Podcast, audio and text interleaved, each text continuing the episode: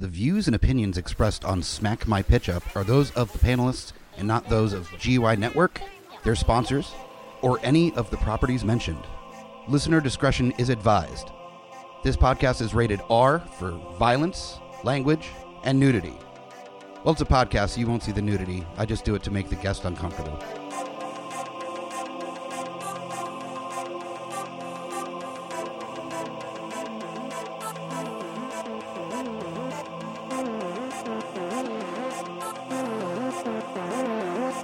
In a world gone mad with unnecessary reboots, remakes, and sequels, only one podcast has the guts to make it even worse.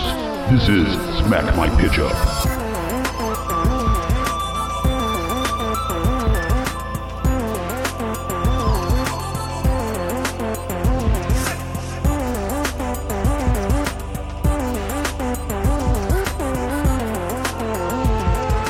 Hello, geeks, and welcome to another amazing episode of Smack My Pitch Up, the podcast that reboots, remakes, reimagines, sequels, sidequels, and adapts some of your favorite and least favorite properties from TV, film, comic books, and what have you. And tonight, we've got some mashing up happening right from the get-go. We've got a fellow podcaster from the Richmond area and blogger from Nerdcropolis. We've got Katie here. What is up, Hobbit? It's good to see you again, buddy. Really, we've been so fortunate to have you on previous years for the Halloween season. And yes, with everything going on, everybody's got their little pods of people that they're comfortable with. And yes, pod people. Pod people, yes. And it's hard to really have that same kind of like interactivity with some of our favorite people to come on sometimes. Yes. But I'm glad because of technology the way it is, we can at least have a Zoom conversation about... Yeah, I'm like Halloween herpes. Whenever you feel the spooky itch, here I am popping up, ready to go. Nice. But thank you for having me back. I'm excited. Another panelist that we have on usually around the Halloween season is our friend Will McCobb. Yes. And he always jokes about that, too, where he knows he's going to get the phone call the minute that October hits. So happy to be that person, for sure. And there's a good reason, because if anybody has the opportunity to, definitely check out nerdcropolis.com. It's a microblog and podcast. Yes. It really showcases just how much of an appreciation you have for the genre, because... Yes. I've loved when we've had you on some of the shows on the network where your insights aren't just hammering out names and dates and memorizing who was in what movie, directed by who. You're actually, a lot of the time, talking about the nuances of what the story was trying to convey, what you got from it. You're a true blue fan of horror where you understand... That's high praise coming from you, Hobbit. I really appreciate that. But yeah, this is my ninth year doing 31 Nights of Horror. My blog is horror all day, every day, all year round. But this is our time to shine, obviously. And as I mentioned in previous episodes, I really try to challenge myself to get to the point in the heart of that review in 3 sentences or less, which is way more challenging than you think it's going to be. And just get straight to the point. I love horror. As you mentioned, I'm a true blue fan for sure, so always happy to chat with you guys. And I have my podcast that I started this year during the pandemic, so definitely check that out as well. You can link to that on my blog or listen to that on Apple Podcasts or Spotify. And we'll definitely have a link to that in the notes for this episode as well, so go ahead and take a look there. If you don't remember, nerdcropolis.com, pretty easy to remember. Yeah, I know, it's a lot.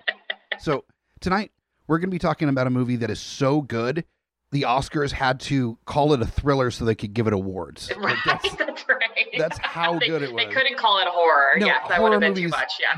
Horror movies don't get Oscars besides Get Out. And if there wasn't like a huge blow up in previous years with the Oscars of there not being nearly enough representation of anybody that's not white, basically, in the Oscars, I don't know if Get Out would have gotten nominated. Not that it didn't deserve it. It absolutely did.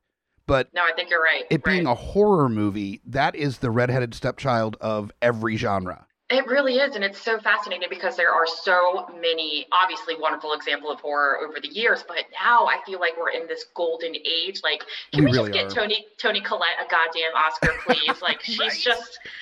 She just needs it. But yeah, you're absolutely right. But we are talking tonight about one of the best, one of the greatest of all time, at least according to the Academy. I would absolutely agree. We're talking Silence of the Lambs, the Hannibal Lecter story. Not the first time, actually, that Hannibal Lecter was on screen. He was played by, I believe, Brian Cox in the 1980s Michael Mann film Manhunter. That's right. And, Hannibal Lecter has had a long history of being portrayed in film, and I know we'll talk a little bit about that. But Manhunter is great. But it doesn't hold a candle really to what happened with Silence of the Lambs, and then later Red Dragon, if you're talking about the same story as Manhunter. But right. Silence of the Lambs is really what we're going to be focusing on here. And this is one of those pitches that I've done in the past where it's painful to do. It really is. I struggled. I really did in trying to recast this. they recast Agent Starling in Hannibal, and even then it wasn't the same kind of tone at all for the character. Not at all. Love you, Julianne Moore, but yeah. Yeah, and nothing against Julianne Moore, yeah, but there's something very specific that Jodie Foster was doing in that role. Yeah. And I don't want to, you know, with a remake or a reimagining, you don't want to necessarily do the exact same thing, because then you end up Gus Van Sant doing Psycho. Right, yes, yes. You have to put your own swing on it, but with still enough of an appreciation for the original that you're paying proper homage as well. Yes, it's difficult. I think the last time that you had me on Smack My Pitch Up, we did The Exorcist, which was almost like equally sort of challenging, because it's just one of those movies that is so iconic as it is, that it's kind of, like you said, just difficult to pay homage and make sure you're respecting the original without doing a Vince Vaughn and Anthony Perkins gap. Right. So, I will say, I don't know if you watched the show Hannibal, I'm not sure if you were planning to get into that at all, but Mads Mikkelsen, man, as Hannibal, is killed it. Chef's kiss. He's so good. Did a fantastic job. His own take on the character, did not try to recreate it as it was on film, did his own deal. It was beautifully done, had its own tone as a series, did not try to just feel like Silence of the Lambs. Very impressed with it. Yeah, so. I could not believe that show was on network television with the way that they depicted the gore and the human cello and all that stuff. It was just fantastic. Yeah. I hope they do a season 4. So when you're looking at Hannibal, this has already been kind of remade in a way, or at least the same characters are being played with. Right. Then, and it's done well, then what is the justification for a new take on it? And that's something that I really considered, besides this dumb show. But I was going to say, just to talk with you. No, but if you were to... Shits and giggles. Yeah, well, that's really ultimately what it comes down to. But again, also just... to play around in this space and thinking about like what else could be said with this story is really what I was thinking about when coming up with this. So for your version, we're going to have two versions apiece. We've got our real take, the remake or reimagining, reboot, what have you, that we think would be the best way to do it. And then we've got our remix version, which is just a kind of wackadoo, stab in the dark, kind of... throwing the Chianti out the window. Right, just throwing everything into it, just like fucking around, having fun with the property, and just not even caring about whether it's a good idea or not. Right, right. When there's movies like Wild Wild West that are out there in the world, then some of our remix versions that are just for shits and giggles end up being so bizarre that they're almost brilliant. Oh, so, right. That's the genius of it. Oh, I love it. How wacky can we make this? Right. That's what's great about this show. Now, with your real take on Silence of the Lambs, did you play with any of the storyline? Did you play with the tone at all? Did you kind of alter it in any kind of way? Or I really thought deeply about this Hobbit, and you know I did, because I really am a true blue horror fan. And what I struggled with was, are you aware that there was a 2007 movie? It's Hannibal Rising. It's based on sort of the prequel. Yes. It goes back into Hannibal's how he was born in Lithuania, what happened to him and his sister, and all that stuff. So I was like, man, it would be really fabulous if we could get, because that movie is not great. It's really not good. No. But, it would be really cool if we could have a great prequel, but I would first really love reading that novel. I have not read that Thomas Harris novel, so I decided I wasn't adequately prepared to go with the prequel version. So I'm sticking with the original, and I'm just sort of recasting it. You know, this movie came out in 1991, so almost 30 years old.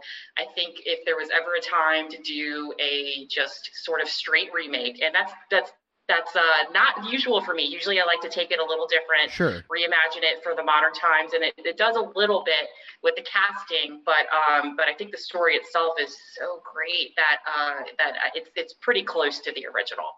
Okay. Yeah. How about you? I played with the tone just a little bit.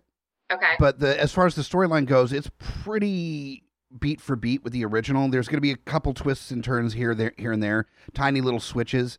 that are going to play with how the characters interact with each other. But the main focus of this version that I'm doing is to have kind of a political conversation to be added into it, where Hannibal is really kind of targeting the bougie rich as far as his victims before he gets arrested. So he, although he has come to be kind of an upper class person as a psychiatrist and everything, he's more the like the wolf in sheep's clothing kind of, where he's never felt like a part of that society and kind of condemns them for their selfishness, for their excess, when there's so much else that he saw in Germany growing up that, you know, of just how bad it can get. Is this sort of like a Dexter tone where he almost has a code or a credence for his cannibalism? Sort of, or not really? It's taking literally the term eat the rich.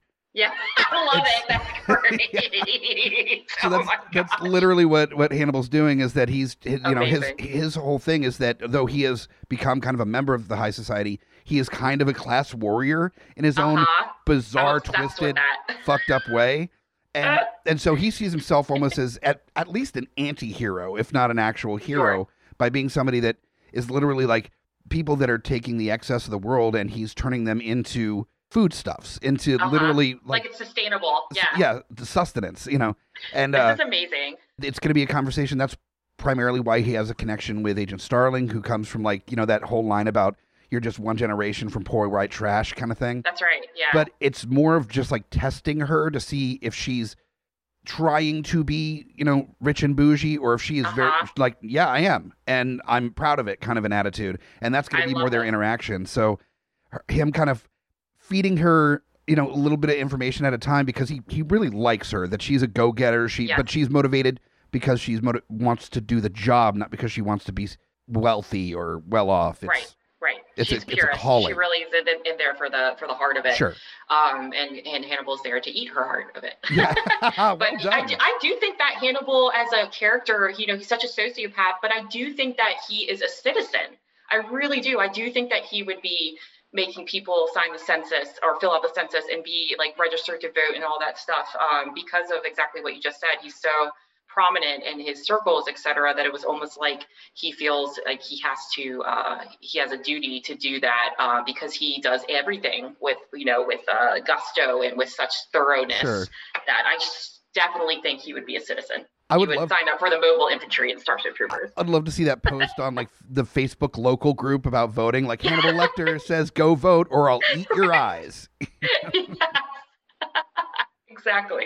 Well, that's fantastic. I struggled enough with just thinking about the recasting of this film. You really took it to another level. So I'm super excited to hear who is cast in your sort of reimagined, remixed version of that. That's cool. Well, I wouldn't give myself too much credit with the idea of the eat the rich kind of tone, because really the director that I chose gave me the idea of adding kind of that like conversation, informing the viewer of not only just a character study of Lecter, but also just kind of the society that he came from, and then that struggle of him being in prison and having to deal with like varying levels of class in the legal system and with the FBI and the legal system, and just that conversation I thought would be really interesting to have based on my director. Now, speaking of directors, my first thought. And you may have thought similarly, and I don't want to say who I thought of. It's not who I ended up going with. But there was one director very quickly that jumped to mind as a director. And I'm interested to see if that's something that you chose or at least considered. Who is it that is doing your version of... So I chose Leigh Whannell, who is the director of The Invisible Man. Okay. Because I really love the way he tells that story. And interestingly, not a surprise because I'm such a nerd. I followed a live Twitter Q&A with him. They did like a Twitter, let's watch the movie together, Invisible Man. And he spoke so much about how he paid attention to literally every single detail, what the characters' names were, what the like clothing was, what the paint color was on the wall. Like he was so in tune with all of the details that I thought he might be a director that would really take care and craft of this story and make something really cool about it, because he would do it, I think, thoroughly and correctly as Lecter would want him to do. Sure. So that's who I chose. And he's, you know, he's the guy, he's the actor that was in Saw, opposite Carrie Elwes. That's how you pronounce it, right? So it's really cool to see him kind of, you know, migrate from this actor in a really iconic horror role to now one of the up and coming horror directors on the scene. So I think that's pretty cool. That is fantastic. And yeah. I really am bummed out that Invisible Man or that mm-hmm. story came out like around the beginnings of COVID and really didn't get an honest try in the theater, because that's right. If you wanted to have a real go at doing the like dark universe as they've been trying to do for forever. Yeah. Yeah. This was it Blumhouse that came out with Invisible Man? I think so. Okay. Yeah. And I know that they've had access, or they got licensing to do a lot of the other original Universal monsters as well. Yeah. I feel like that's a great entry. It is. Invisible Man. Really good. Yeah, and I really enjoyed it. I'd be interested to see what they do with the other ones, but just like that, with all the problems they've had with starting the dark universe, mm-hmm. to have a good one come out. Yeah, a good one come out, and then COVID hits and nobody saw it. Yeah, at least right. Paid to go to the theater to $20. Yeah, because it came out on demand and you had to pay $20 to watch it, which of course I invested in. But obviously not a lot of people did, and I understand that. So yeah, you're right. It'll be interesting to see if that Universal monster takes off. But who were you thinking? Who were you? Not who I went with, but especially with you talking about Leigh Whannell with his attention to detail, that every color is considered for the background, for clothing, for how everything's set up. It's incredible detail. Yes. There is a director that is known for this, which makes him one that some actors really like to work with because of the attention to detail, and some have had real struggles working with him in the past. Right. David Fincher is who. I'm thinking of like Seven being the version of like Silence of the Lambs. That would be amazing. Oh, it'd be incredible. That grit, grittiness. But the thing is that was a little on the nose. Yeah. As far as a choice, and also, even though it would be maybe grittier than the original, because the original, mm-hmm. I wouldn't say was gritty per se. No. Wasn't overly polished. So I don't know. I feel like it would just be kind of the obvious choice, and that's not as fun to play with. So I decided, I decided to go with a director that definitely has some chops when it comes to talking about serial killers, but also when talking about character study, while also exploring the nature of like the class struggle. Uh-huh. I couldn't think of anyone better than the director of American Psycho, Mary Harron. Yes! That is a fantastic choice. Great choice. Also, there's so much conversation in the original Silence of the Lambs about men and women and the dynamic there. And with the conversation of Buffalo Bill, this is where it's really delicate, too. You need a very gentle hand to have that conversation of this not being an actual transgendered person. This is a different animal entirely. Especially in modern day, where there is a real important and awesome conversation being had, where there's more visibility to the transgender community. Yes. I want to make sure that there's deft hands being utilized when... I completely agree. Buffalo Bill's character did not particularly age well, and there is I wish I could think of the name of it. There is a fantastic documentary on Netflix right now that explores representation of transgender actors and characters in film, and they reference Buffalo Bill as being one of those that, perpetuated that stereotype that transgender individuals are somewhat mentally unstable, or that's a mental illness, which is bullshit, obviously. So sure. I think Mary Lambert would take that with such grace and delicacy. So what a fabulous choice. Love that. She obviously knows sociopaths. Yeah, exactly. And also has worked, has done stuff with like the L Word, with characters in I Shot Andy Warhol that were, transgendered, or part of the LGBTQ community as well. So has kind of dismissed the term of feminist director, because she's put it as like, no, I'm a director. It's just that I try to make it realistic, where there's realistic people from all sorts of different backgrounds. It's not like a feminist thing she's trying to do. She just is inclusive is all. Yes. And I love that. Yeah, I love that too. And it's not due to their like identity of them being a lesbian or gay or transgender. Like, that's not the plot point. What I love about that. Yeah. It's like, they're just a character in this story, and they're living their lives, and there's real like substance there. It's not because of who they are or their identity that becomes the focal point of the conversation. You know what I mean? And yeah, exactly. And so it's not like a checklist that you're going down the list of like, we've got a gay. Yes. Yeah, exactly. It's not just following a list. It's just casting it to have it a nice, realistic variation of different archetypes of people that that you see on screen. But that's fabulous. So that's who I chose for my director, and then you can absolutely have that conversation about, like with American Psycho, that's the main focus of the movie, was talking about, you know, this talk about wolf in sheep's clothing was Patrick Bateman in this, you know, high society kind of thing. So there's almost a continued conversation from that if in this version of Silence. Capitalism and all that stuff. And that's I like that a lot. Great choice. All right. Speaking of choices here, we've got some casting to do. So if you are ready, I would love to hear your buckle up. You just run down your real take of Silence of the Lambs and who you decided to cast for what characters. All right. So again, I really struggled with this a lot. This was tough. Let's start right from the top, and that's Hannibal Lecter. I thought about a couple different actors first, including James McAvoy, because I loved him in Split. Mm-hmm.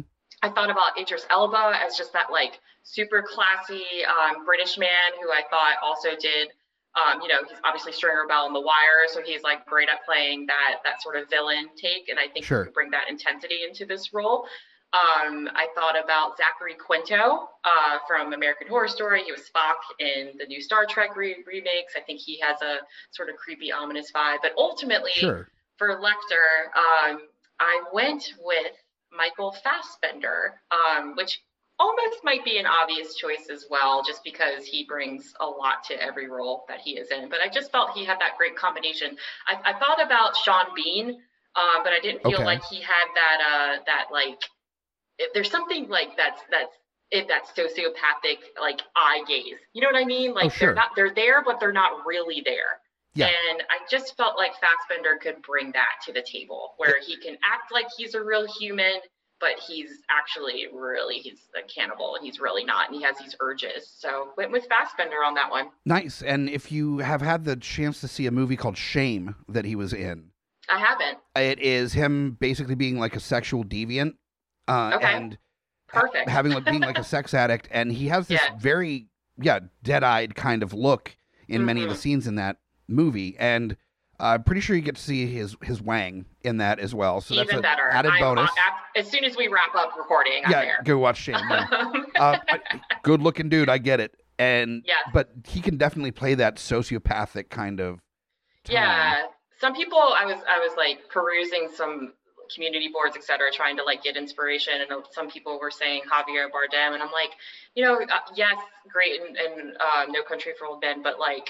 I just needed it's a different type of psycho in that movie, if that makes sense. Like you really need that just sociopath, dead eyes, you just said, who can charm you, almost like that Ted Bundy, like you can earn your trust. Sure. But ultimately I'm gonna eat your liver type of deal. Also, like one thing that I was having struggle with the casting was that I always try to consider diversity when casting, where I'm looking at literally just the best actor for the role.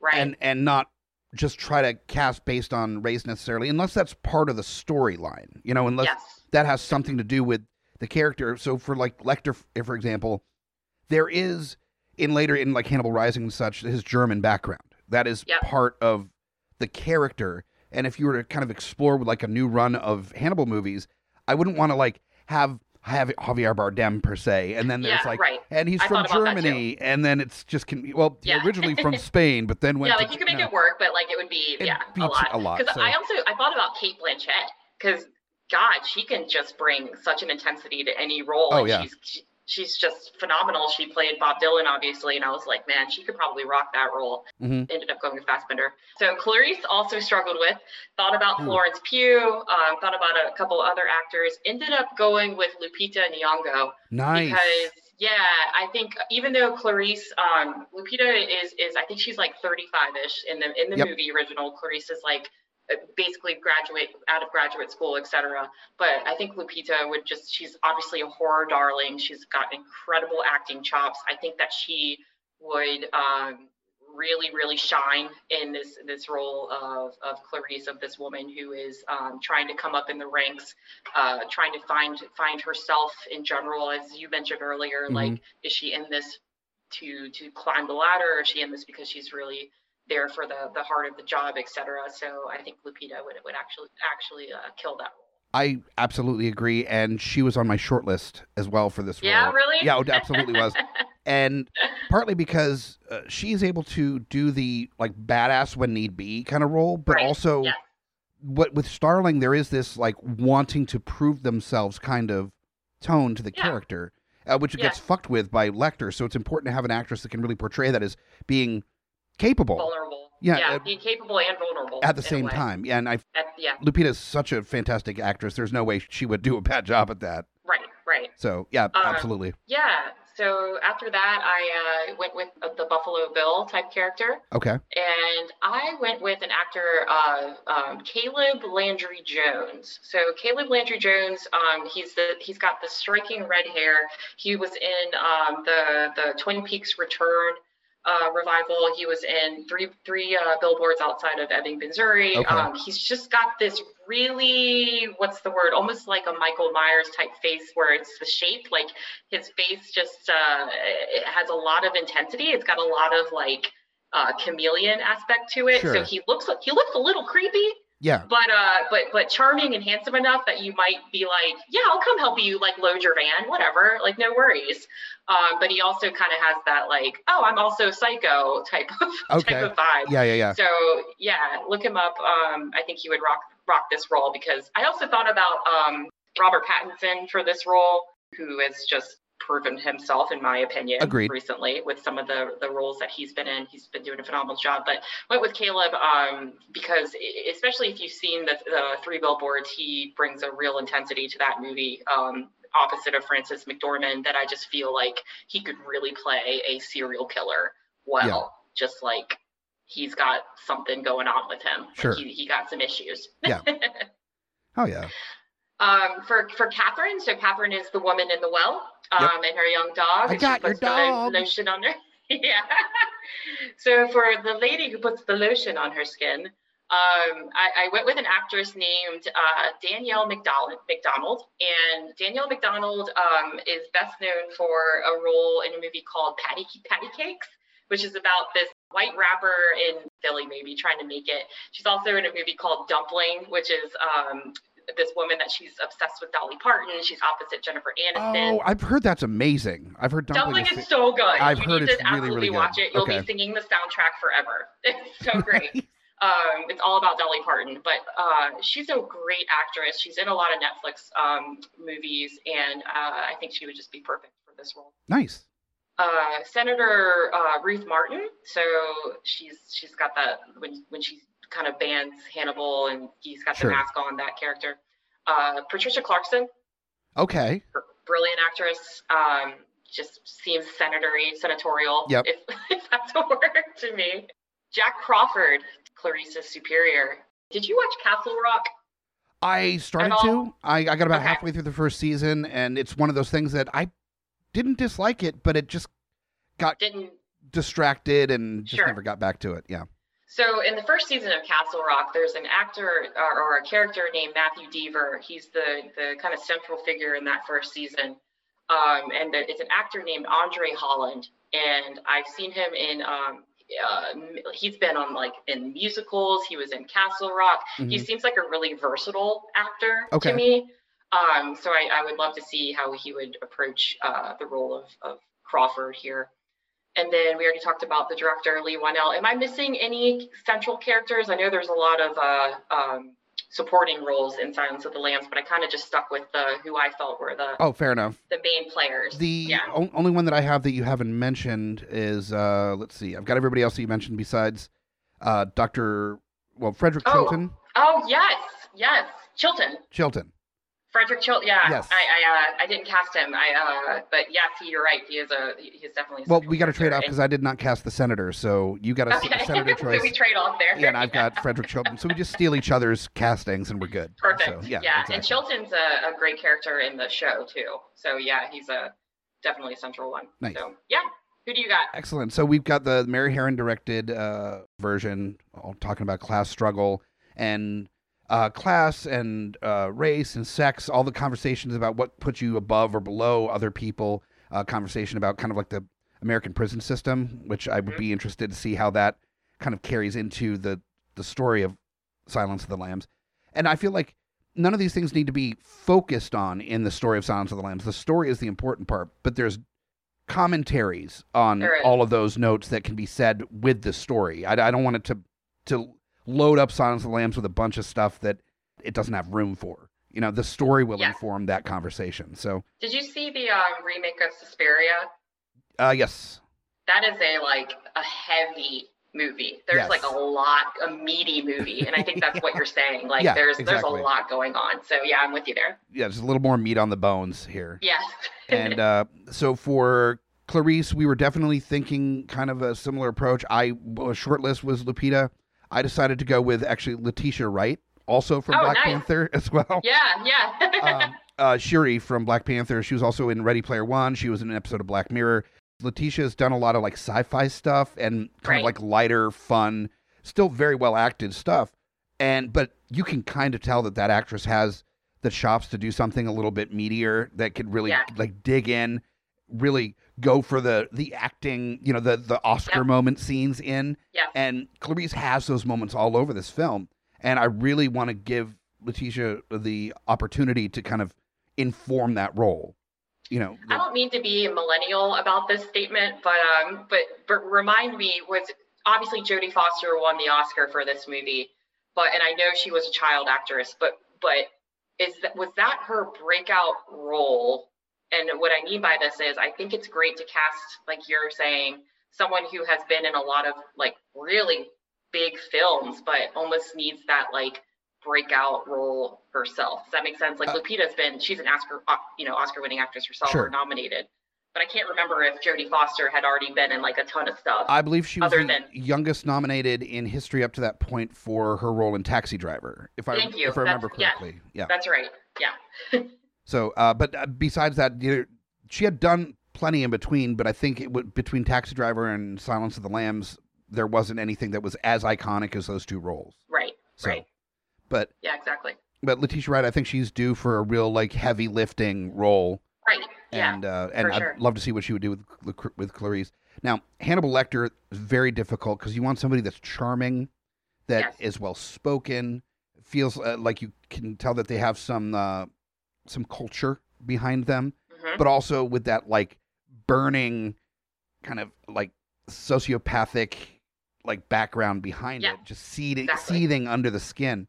And there was an actor that really impressed me with this, and I love him to death. He can play charming and lovable. He can play dark and depraved, and any kind of variance in between. Speaks multiple languages, and also of German descent as well, so it fits properly with Hannibal Lecter. Is Christoph Waltz. Yes, he was on my short list too. Yes, I think he would be incredible. He would do such a good job as Hannibal Lecter. Yes. There were very few actors on my short list for Hannibal Lecter because it takes a certain kind of actor to portray him. It does. Yeah, right. It does. Interestingly, if you go back and watch Silence of the Lambs, I don't know why, but I remember, and I've seen it many, many times, but I always forget that Anthony Hopkins is not, how can I say this? He's not frail, but he's not a big presence physically. No. You know what I mean? He's not. He's really just a normal dude. And Christoph Waltz fits that perfectly. Sure. He's just that exactly what you said. That God, man, I think he would be a great Hannibal for sure. Because I was actually considering Idris for a moment for this role. Mm-hmm. Yeah. Just because of that charming. Idris is 6'2". That's the thing is I felt that it was more that he would be too imposing, and that's not what I wanted to portray with Hannibal Lecter. I wanted somebody a little bit normal sized, you could see as a therapist or, I love that we were thinking that same wavelength there. Yeah. We've gotten close to each other, or actually just in different versions on a couple actually. So yeah. Then we've got Jack Crawford, the boss of Agent Starling. I went with a gender switch here. And for good reason, actually, is that sexuality, as far as Starling goes, is never really pushed a whole lot. There's the conversation about her boss, but with Lecter, about whether the boss is interested or not. But that doesn't necessarily mean that the boss has to be male. No. And it doesn't really matter what her orientation is at all, because it's not really a consideration, the boss thing. Right. It's more about whether there's interest or not. So I thought it'd be interesting, especially since this actress has been in a few of Mary Harron's films, including I Shot Andy Warhol and the notorious Betty Page as well. You also know her from The Haunting, Say Anything, High Fidelity. Lily Taylor. I love Lily Taylor. Love her to death. She is so adorable, but also could be like, you could see her as like a, I mean, business boss authority figure as well. And I thought it'd be interesting in that conversation about your role in society based on kind of your upbringing and also your where you are in the class system based on, you know, how much money you have, to have her boss as a woman. So there's almost this like, not girl power as you would put it, but this kind of, I got your back kind of tone because of, which is so their relationship. Exactly. And it is kind of informed by the fact of like knowing that you have to back up because it's so hard for a woman to get further along in a career than a man. It's almost this kind of like a culturally assumed dynamic that they are kind of looking out for each other. So, and also just, you know, I'd love to cast actors that directors love to keep in their films. So that would be Lily Taylor as well. I love her so much. Oh, me too. She's so adorable. Ever since Say Anything, when she's like playing the guitar for the dude, will you talk to her? You're tearing her apart. He's like, no, I just like her songs, man. Love it. And horror, she was great in The Conjuring, so she's already had a... Yeah, exactly. And cool. Did what you could in The Haunting. I know. I loved that movie when I was 12 going on 13, but boy. You can only polish a turd so much. Yeah, exactly. So then we've got the role of Frederick Chilton, the doctor at the prison. And I wanted somebody that could kind of play a little bit skeezy and slimy, you know, but also that like fake smart where like I am very smart, like the kind of person that informs other people of how smart they are, kind of smart, I got that vibe from that doctor in there of being like, I'm working on my book and, you know, I need information for my book. Yeah. And that kind of like skeezy. I'm going after my 15th degree. This opportunistic kind of vibe as well. And I thought it'd be really fun to see what John Malkovich could do in that role. That's hysterical. That'd be great. He has a great way of kind of throwing comedic elements into actual serious acting where it's not, he's not really winking at the camera so much, but he can make playing it straight, he can make it very funny sometimes. And I think there's a lot of opportunity for the doctor to be almost kind of a comic relief without ruining the tone of the scene at the same time. And I think Malkovich would be able to really play that balancing act. Just the caricature of that character in a very serious way. Yeah, exactly. Yeah, love that. He would have a lot of fun in that role too. I think too. It's just like the smarmy, like self-important doctor out of prison that's like opportunistic. It'd be fun for him, I think. Yeah. Then we've got Catherine Martin, the lady in the well, and there are a few considerations here because there's talk about her age, there's talk about her size for making the suit. So I did want to, you know. I didn't want to give away a role that was meant for a plus-sized actress to a smaller-sized actress. And I kind of deviated on this back and forth. I had a lot of struggle in finding the right actress. And then I found one in a relatively young actress that I was very impressed with in a comedy role. But also there's room here for just a shit-talking person. You know, in a comedy role, there can be a lot of fun there. In a serious situation, I went with Beanie Feldstein. Oh, love it. Yeah, from Booksmart. She's also been in, she was Molly in Booksmart. She was in Neighbors 2. She was in Lady Bird. Yeah. And she could play the funny, bitchy kind of thing pretty well.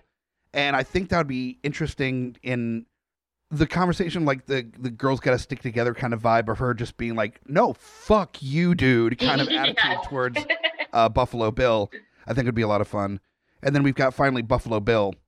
This was the most difficult to cast for me because I didn't want to like go with an androgynous actor to play an androgynous because then that kind of lends to the conversation of like, is Buffalo Bill trans or not? It furthers that stereotype. I wanted it to go more where this is more the kind of Norman Bates side of things where this is a person with like severe emotional issues from, you know, previous trauma that are dealing with it in a weird way and trying to engage as a trans person, but like, it's clearly not like dealing with this like body dysmorphia and like what lends itself to that conversation. This is just a like person that's psychotically broken from society and is handling it in strange ways. And so I wanted an actor that could really put across that kind of broken, just fundamentally broken kind of tone, but also could be charismatic enough in certain situations that you mm-hmm. would help them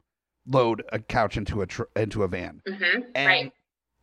I thought, you know, also with there's like tattoos are part of the conversation with Buffalo Bill as well, and I thought about that as well. I thought it would be really interesting. As much as I'm not a huge fan of this actor as a person, okay. I can't deny how good an actor Shia LaBeouf is. Oh, yeah. And, oh, man. And he's great at acting eccentric, if exactly. you will. Exactly. And that kind of like if Vince Vaughn had just done a bump kind of level of acting where he's yeah. stuttering and, you know, and I that kind of – I thought it'd be interesting. And I kind of played through different scenes of him, like at the door when Agent Starling knocks on the door. Mm-hmm. And, you know, was she a great big fat person? And just like little lines and just thinking about it with Shia in the role. And – I was able to pretty immediately see what kind of choices he would have made in that scene to make it his own, uh-huh. Just by kind of the nature of the actor. And I think it really works. And I think it really works, too. I feel like if you asked Shia LaBeouf what his dream role would be, he would be like, it's Buffalo Bill. I just right? want to play a psychopath because that is my true form. For him to just be able to go full unhinged like that, I think. Yeah. Just that moment that it's definitely informed by Texas Chainsaw Massacre where she's screaming at the bottom of the well and he screams back down at her uh-huh. again. Yep, just yep. Shia being able to just huff and chest like, yeah! at the girl from Booksmart. So, yeah. And I love that because that's the thing. Buffalo Bill is based on Ed Gein, a serial killer from Wisconsin who liked to skin humans and make lamps and stuff out of that. And I feel like Shia LaBeouf might actually have a house full of skin lamps at home. So I love that. That's your choice. Well, that tracks. There's even that song about Shia LaBeouf where it says actual cannibal Shia LaBeouf. So yeah. It's almost like this was meant to be. Made for him, yes. So that was a fun realization for the character that would be a good fit. But also I think it is actually a pretty good casting.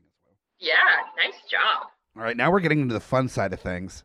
Yeah, we're talking really about excited. The remix, which I won't have to say that way if any of our listeners just send in a little jingle thing that we can throw in there for the remix version. Can you help a hobbit out? Yes, so I don't have to remix anymore. It's more for my guests that they don't have to hear that every time they're on. All right, so for the remix, basically, it's oftentimes coming at the source material from a different angle, a different approach to it, different tone, different genre oftentimes. Yep. And just to see what it would look like that way. It's kind of a mental exercise, if you will, on fan casting. So for your remix version of Silence of the Lambs, is what kind of tonal or genre changes are you doing here? So I had a glass of wine, and then I decided that I wanted to, and just one glass, which is great because I was completely sober still, but I like wordplay, so I decided to base my story off of a title that I came up with. So the title of my wacky remixed version of Silence of the Lambs is called Silence of the Jams, and... Silence of the Jams is about an up-and-coming club promoter who speaks to a disgraced former DJ now in prison after setting multiple fires to many different concert venues about why a mysterious string of murders are happening at his clubs. Wow. Clubs in this case. Okay, so yeah. You're going to have like some stereotypical club kid stuff happening in the world. Sure. 1,000%. We're going full on, scene kids, all that great stuff. Oh, no. So it's like Silence of the Lambs meets Party Monster kind of vibe to it. Yes, for sure. All right. Wow, okay. That is definitely not a take I even considered with my remix, so that's solid. I decided to kind of leave it more in the procedural approach to it, where I wanted very witty writing and like funny, but very like fast-paced procedural FBI, more of the FBI side of it, and then like some slowdowns when talking to Lecter, but the rest of it is like go, go, go, people talking on the phone, you know, just like really witty, rapid repertoire of like that happens so often in procedural shows, and also with this director, this is a writer, predominantly, that has written some of the greatest movies of A Few Good Men, a writer of a ton of stuff, including The West Wing, who's the show creator. Aaron Sorkin. Who only recently, as of 2017, started directing, has only 2 directing credits currently, and that's Molly's Game, which is now available on Netflix, and coming out soon, not even out yet, so only has 1 movie out that he's directed ever. And he's been writing some of the greatest, like political or military things since like the early 90s, and only now started directing. And Trial of the Chicago 7, which has a stellar cast, also is his as well. And that's coming out pretty soon. So I'm doing an Aaron Sorkin Silence of the Lambs. So there's a little bit of crossover with actors and actresses that he's worked with in the past with like writing or directing roles. But there's more so just who would fit an Aaron Sorkin version of this, which is, I mean, quick. Everybody's walking and talking all the time. Like there's... Yeah. The only time that it slows down is because Hannibal Lecter's in a cage. So that's the only time that you have to stop. Everybody's really witty, very competent, very confident in what they're doing. It's great. I love a Sorkin writing. That's fantastic. Yeah. So it's just going to be super fast-paced and like witty and Sorkin-y. And anybody that's seen West Wing or Studio 60 on the Sunset Strip or Newsroom, it's that kind of tone that I'm going for. But with FBI procedural. I was going to say, this probably focuses a lot more, as you just said, like in the office of the FBI employees, maybe more than, or maybe not, of being in the cell with Lecter, as you just mentioned. Okay, I'm a quick aside on how I came to this conclusion very quickly, because it doesn't make sense at first. I was inspired to do Aaron Sorkin as the director for this version because we just watched Return of the King last night. Nice. Now, hang on that explanation is that what I love about Return of the King is that, well, the story is, the through line is very simple, that there's these 2 hobbits walking to a mountain to throw a ring into lava. And that's like the main story arc is them getting there. But as that's happening, there's complete fucking chaos that's happening all across Middle Earth. Wars are being fought. People are dying. Like there's a big coup happening. Like there's tragedy and backstabbing and all sorts of craziness going on. It sounds like 2020. Yeah, kind of, yeah. But that is all kind of happening outside of the main storyline for the most part. And I saw kind of a parallel with Silence of the Lambs a little bit of there being the main storyline is Agent Starling getting help from Hannibal Lecter to find Buffalo Bill. It's 2 people trying to get a thing. And then there's all the rest of the FBI and the raiding the wrong house and all this other stuff that wasn't played with as much as it could have been. All the crazy extra stuff. And if there's one person that can do a bunch of crazy fast-paced walking and talking stuff, it's Sorkin. That can build it out to being more than just the story about like Lecter and Starling and Buffalo Bill. I love it. Absolutely. If Allison Janney is not in your remix, then I'm going to be so mad. No, I considered it, but as far as like... No, there's so many Sorkin that... Oh, yeah. So, yeah, there's a lot of material to choose from, for sure. So, an actress from... I'll just go through my list, and then if you want to go through yours... Sure, yeah. Okay. It pretty well informs just by what they've been in before, or it just makes sense. For Starling, I went with the actress that was in Molly's Game. She's also in The Help, so she can do a Southern accent. It Chapter 2, Zero Dark 30, Jessica Chastain as Starling. I think in a Sorkin Sorkin joint, then I think she would do all right. Then for Dr. Hannibal Lecter, because we definitely were kind of circling around the same stuff from Steve Jobs, X-Men, Prometheus, and Shame, Michael Fassbender. Nice. Yeah. Awesome. So I, on my remix, did Fassbender. Then for... Jack Crawford. It was Jill Crawford in the original. Remember, I did Lily Taylor. Yep. For this one, I am going with Jack Crawford, the boss that's really supportive, and you're not quite sure what the motivations are there. Mm-hmm. I decided to go from Newsroom and The Martian and Steve Jobs, Jeff Daniels. What an American treasure. Yes. I just love him. And he's worked with Sorkin a lot, actually. Yeah. Not just Steve Jobs in Newsroom, but several other things that Sorkin has been the show creator on or the writer. Talk about a versatile actor, by the way. Yes, definitely. Yeah, you can go from Dumb and Dumber Right. To, exactly. So I think he would do great as the boss. Then we're going into Dr. Frederick Chilton, the slimy, skeezy doctor at the prison. And I love him to death. He was in Studio 60. He was in West Wing. He was also the dad in Get Out, Bradley Whitford. Love Bradley Whitford absolutely so much. Adore him. I will watch Cabin in the Woods every day until I die and not get sick of his character because he's so great. So perfect. He's so good. Yeah. And he is aging like a fine wine, too. Oh, my God, Silver Fox. Love him. Yeah, he's getting into what my girlfriend calls zaddy. Zaddy. Oh, he's a total zaddy. Yeah, he's turning into a zaddy. I'm only kind of getting the grasp on what that is. Uh-huh. Oh, yeah. Bit. Oh, yeah. He's a zaddy. But, yeah. And I'm sorry to go on a tangent, but the transition from Bradley Whitford circa Cabin in the Woods to Bradley Whitford circa Get Out is jarring in the most amazing to my lady parts way. Like, it's great. And he's great in The Handmaid's Tale. So he's another versatile actor that can play, like, anything you put him in. Absolutely. So, and yeah. I think he would have so much fun as the, like, skeezy doctor at the prison. Oh, yeah, for sure. Then we've got Catherine Martin in The Well.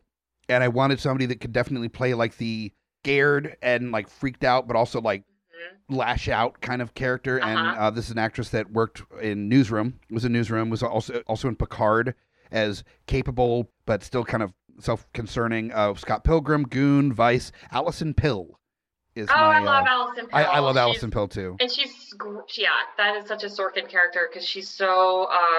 just intelligent. She's really, really, she's a really phenomenal actress. She was, I don't know if you're an American Horror Story person, but she was in the season Cult and did a great job with that. And I think that's great because she would be in The Well being like heckling Buffalo Bill a little bit, but like, yeah. Getting his goat pretty well. Yeah. I think it'd be really fun to see her in that role. And then finally we got Buffalo Bill and I wanted to go creepy weirdo. But this was really challenging. I decided to go with an actor that was in a show that reminded me of Sorkin, but wasn't Sorkin, called The Morning Show. And that's an Apple TV show that has... I haven't watched it. Is that with Reese Witherspoon? Reese Witherspoon and... Jennifer Aniston, right? Jennifer Aniston as well. Yeah. And Steve Carell. No, I haven't watched it. It is very good. Very, very good. And it's not quite as manic as Sorkin stuff is, but it has that kind of approach a little bit. What is that stream on again? That's Apple TV. Apple TV, yeah. But I very much enjoyed the show, and this actor is also known for his time in The League, and also was the creator and main actor in Creep 1 and 2. I love him! I thought it would be really fun to see in a Sorkin joint Mark Duplass as Buffalo Bill. I love his tender, sensitive heart. He's so great. He's, I love him. That's great. But he also knows how to be like, really like angry bitchy. Not like scary, God, yes, not scary sure. Angry. I wanted it more just like the, like not get my way kind of approach with Buffalo Bill in the Sorkin version. So it would just be him just like knocking shit over on a table, just like having a hissy fit when shit isn't going his way. He's so great, and I love the Creep movies. I know, I think that's one that's like a little polarized, but I love both of them. So if you like Mark Duplass, watch that. They're both on Netflix, I think. So great choice. Love that. Oh yeah. Now, what is your casting for your remix? Yeah, so again, we're talking about Silence of the Jams, in which a club promoter is trying to figure out why there's a string of mysterious murders at his event venue, and he's talking to a disgraced former DJ now in prison. My character is called DJ Hannibal Lecter, and that Jesus. For some reason, DJ Hannibal Lecter, I chose Henry Rollins to play, which is not a DJ, obviously, but is a great, love him in the Wrong Turn series. He's Henry Rollins. How can you not have him in a musically based Silence of the Lambs parody and or remix? So Henry Rollins is he can do Hannibal menacing. Lecter. Yeah. Oh, right. For sure. Absolutely. From, Wrong Turn to He Never Died to his role in Sons of Anarchy. Yes, absolutely, exactly. Yeah. So yes, he was like top of my list. Had to be DJ Hannibal Lecter. The club promoter is, who is trying to talk to DJ Hannibal Lecter and figure out why all these murders are happening. I've named her Clarice Starlight, and Jesus. I went with Kiki Palmer, who is a singer/actress. She's great, and I think she would just be great as Clarice Starlight. Clarice Starlight, no. She's the club promoter. Her name is Clarice Starlight. Currently, DJ Hannibal Lecter might be the name of this episode, because I can't get that image out of my head of, like, with the headphones on, just wiki. Exactly. So Buffalo Bill, in my version, has become renamed as Buffalo Chill. And Buffalo Chill is a murderer who's pissed off at Clarice Starlight because of all these venues that she's creating in his neighborhood, and she's gentrifying the neighborhood, and he hates it. So that role goes to Pete Davidson. Nice. Okay. Yeah, because he's just an anomaly in itself, and I think he could play a psychopath pretty well. I was told, and I'm not sure if this is true or not, it very likely is, that Pete Davidson is actually the origin of the term big dick energy.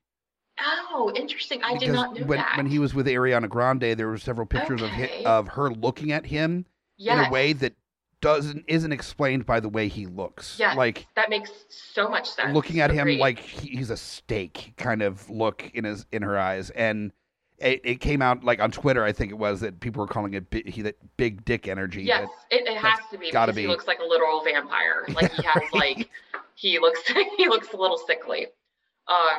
But yes, so Pete Davidson is Buffalo Chill in this movie. Senator Ruth Martin becomes club owner Ruth Martin, and that is played by Debbie Harry. Ooh, nice. Who is just the icon of my entire life. Oh, who I aspire to be every single day. Yeah.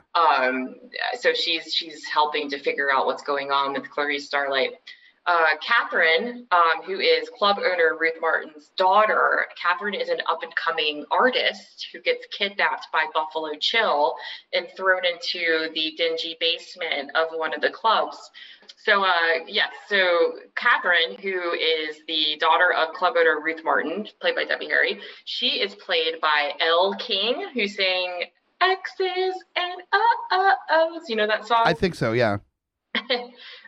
And then Detective Jack Crawford is obviously played by Ludacris, because obviously. And then the director is Mick G. No. Mick G. No. But no, for your version, you're talking about, it's perfect. Yeah. It had to be done. Exactly. It is every Smash Mouth and Sugar Ray video that you ever that haunts your dreams. Oh, that God. Is this movie. Wow. Okay. And yeah, then of course also recently was the sequel to The Babysitter that just came out on Netflix, which I highly recommend. It was really good. As long as you don't want anything to, you don't need anything to make sense, and you just want like big dumb fun movie, then it's absolutely that. So yes, agreed. Yeah, agreed. Okay. Well, we've got a couple mashups here before we continue on with our trailers. So, we got a bunch of suggestions. I only went with a few of them. Just to kind of run through real quick. The first one was from our friend Jack, my dungeon master. Dungeon Master Jack suggested The Suicide Squad for a mashup with Silence of the Lambs. Now, there's a couple ways we could do this, but the first one that I thought of was the idea of Hannibal Lecter being in the Suicide Squad.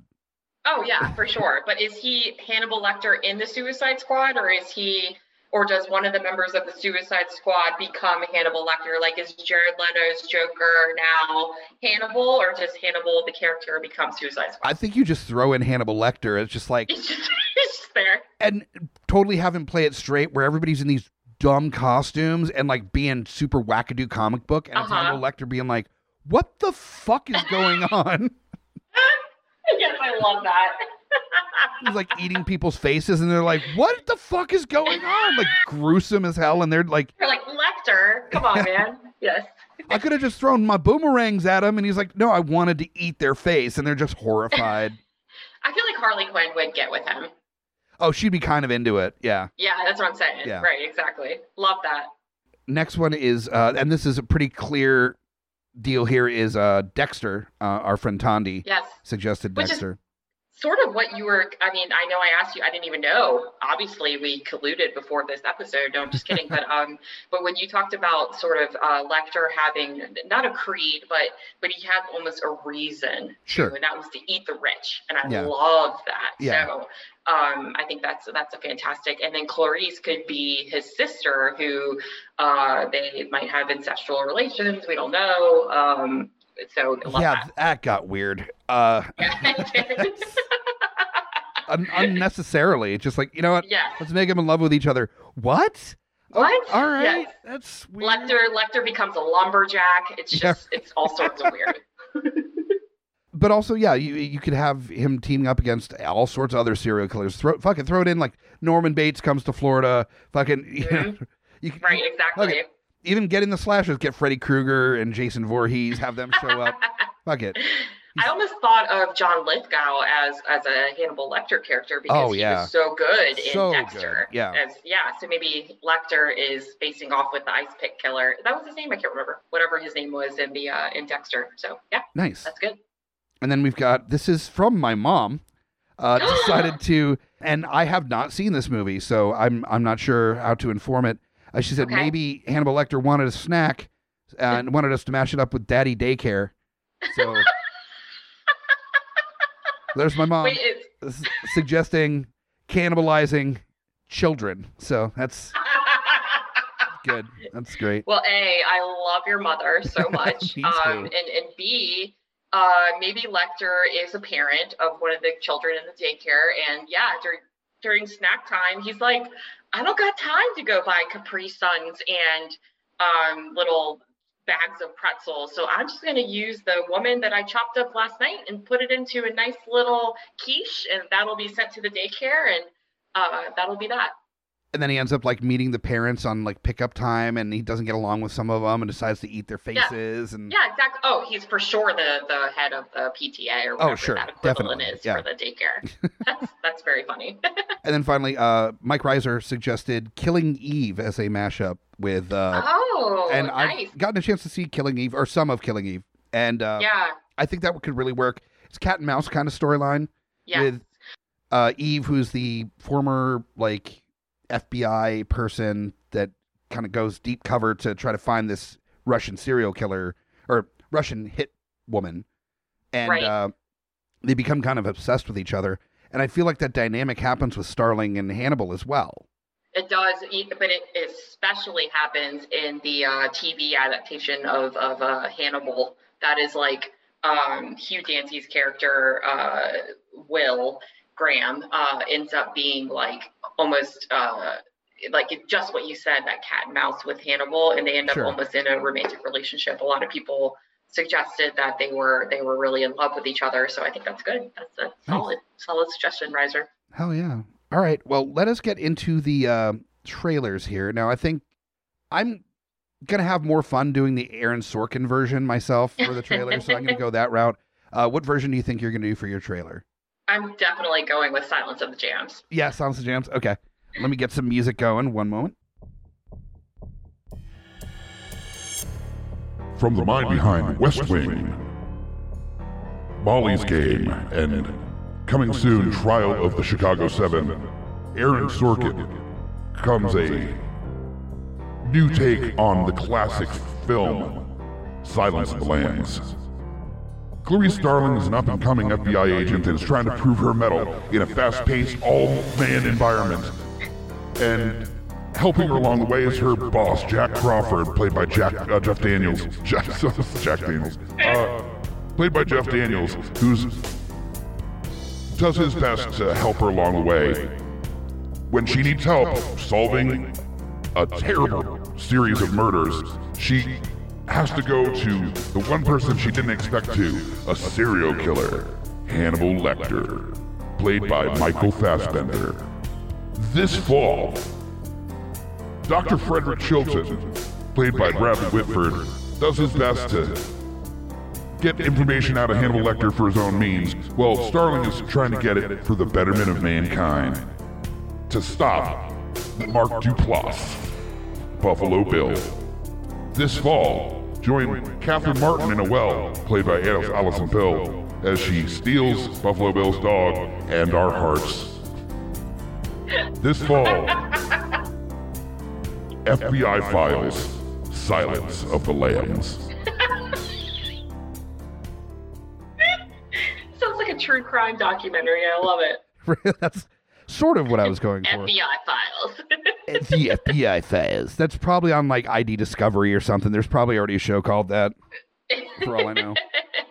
So not a terribly high bar for you to go against here. I thought it was amazing. Yeah. And I have nothing prepared, so this is really off the cuff. I did not either, so... You're always good at that. The last time I prepared mine. Not true. But thank you so much for saying that. So you're going to be doing your Silence of the Jams. I'm ready.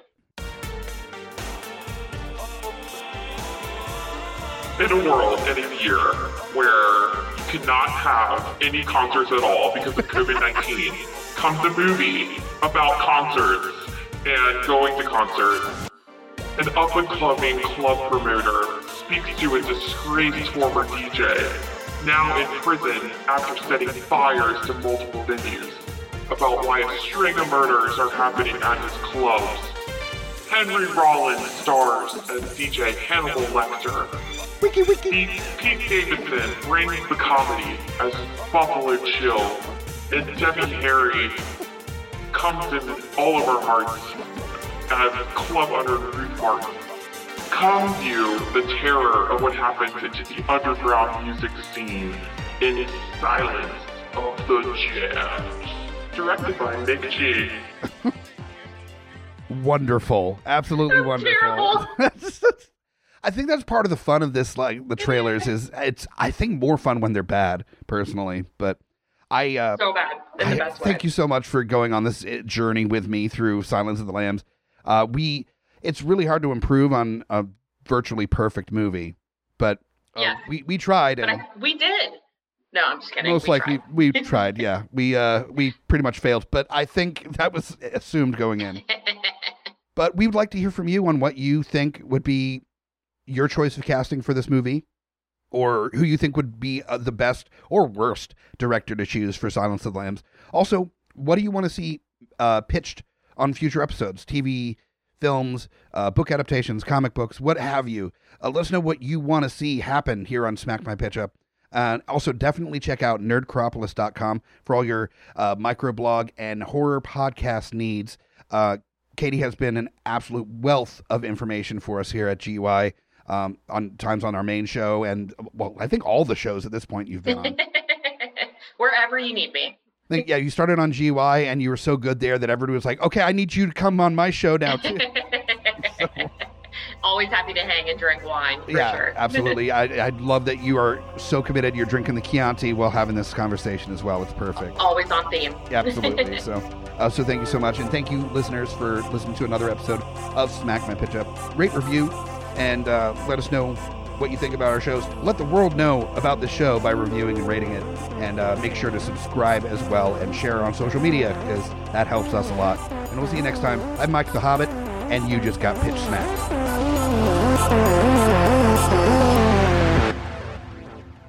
GUIpodcast.com.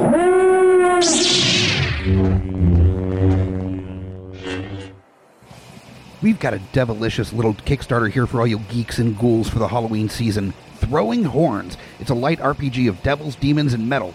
You play a literal band of demons touring the best and worst venues in hell. The promoter, or aka the GM, will guide you on the tour and throw encounters in your path, which you can overcome in the most metal ways possible. Use headbanging tunes, your demonic commanding presence, or just good old-fashioned violence to beat encounters and continue. This is a Kickstarter from a friend of ours that only has through the month of October to raise its funds, so definitely go to throwinghornsrpg.com or just hit up the link on our homepage at gypodcast.com. Donate, get some extra stuff if you reach the right tier of donation, and keep on throwing them horns. Coming straight from the mouths of madness, I'm Lowdown. I'm F.U. Hunter. Do you love horror? We fucking do. So this is a podcast dedicated to all things in cinematic horror. We're talking movies, television, composers, special effects artists. We're going to fucking cover it. So if you love horror, embrace the madness. My name is Amy Bogard. And I'm Mike the Hobbit. And we are the hosts of Deeply Upsetting, where we use our expertise to answer your most upsetting hypothetical quandaries, such as what non-winged animal deserves wings? And what body part deserves a secret mouth? Which cryptid is the worst roommate? These questions and more that plague you will be answered on Deeply Upsetting, available anywhere you get your podcasts and at GUIpodcast.com.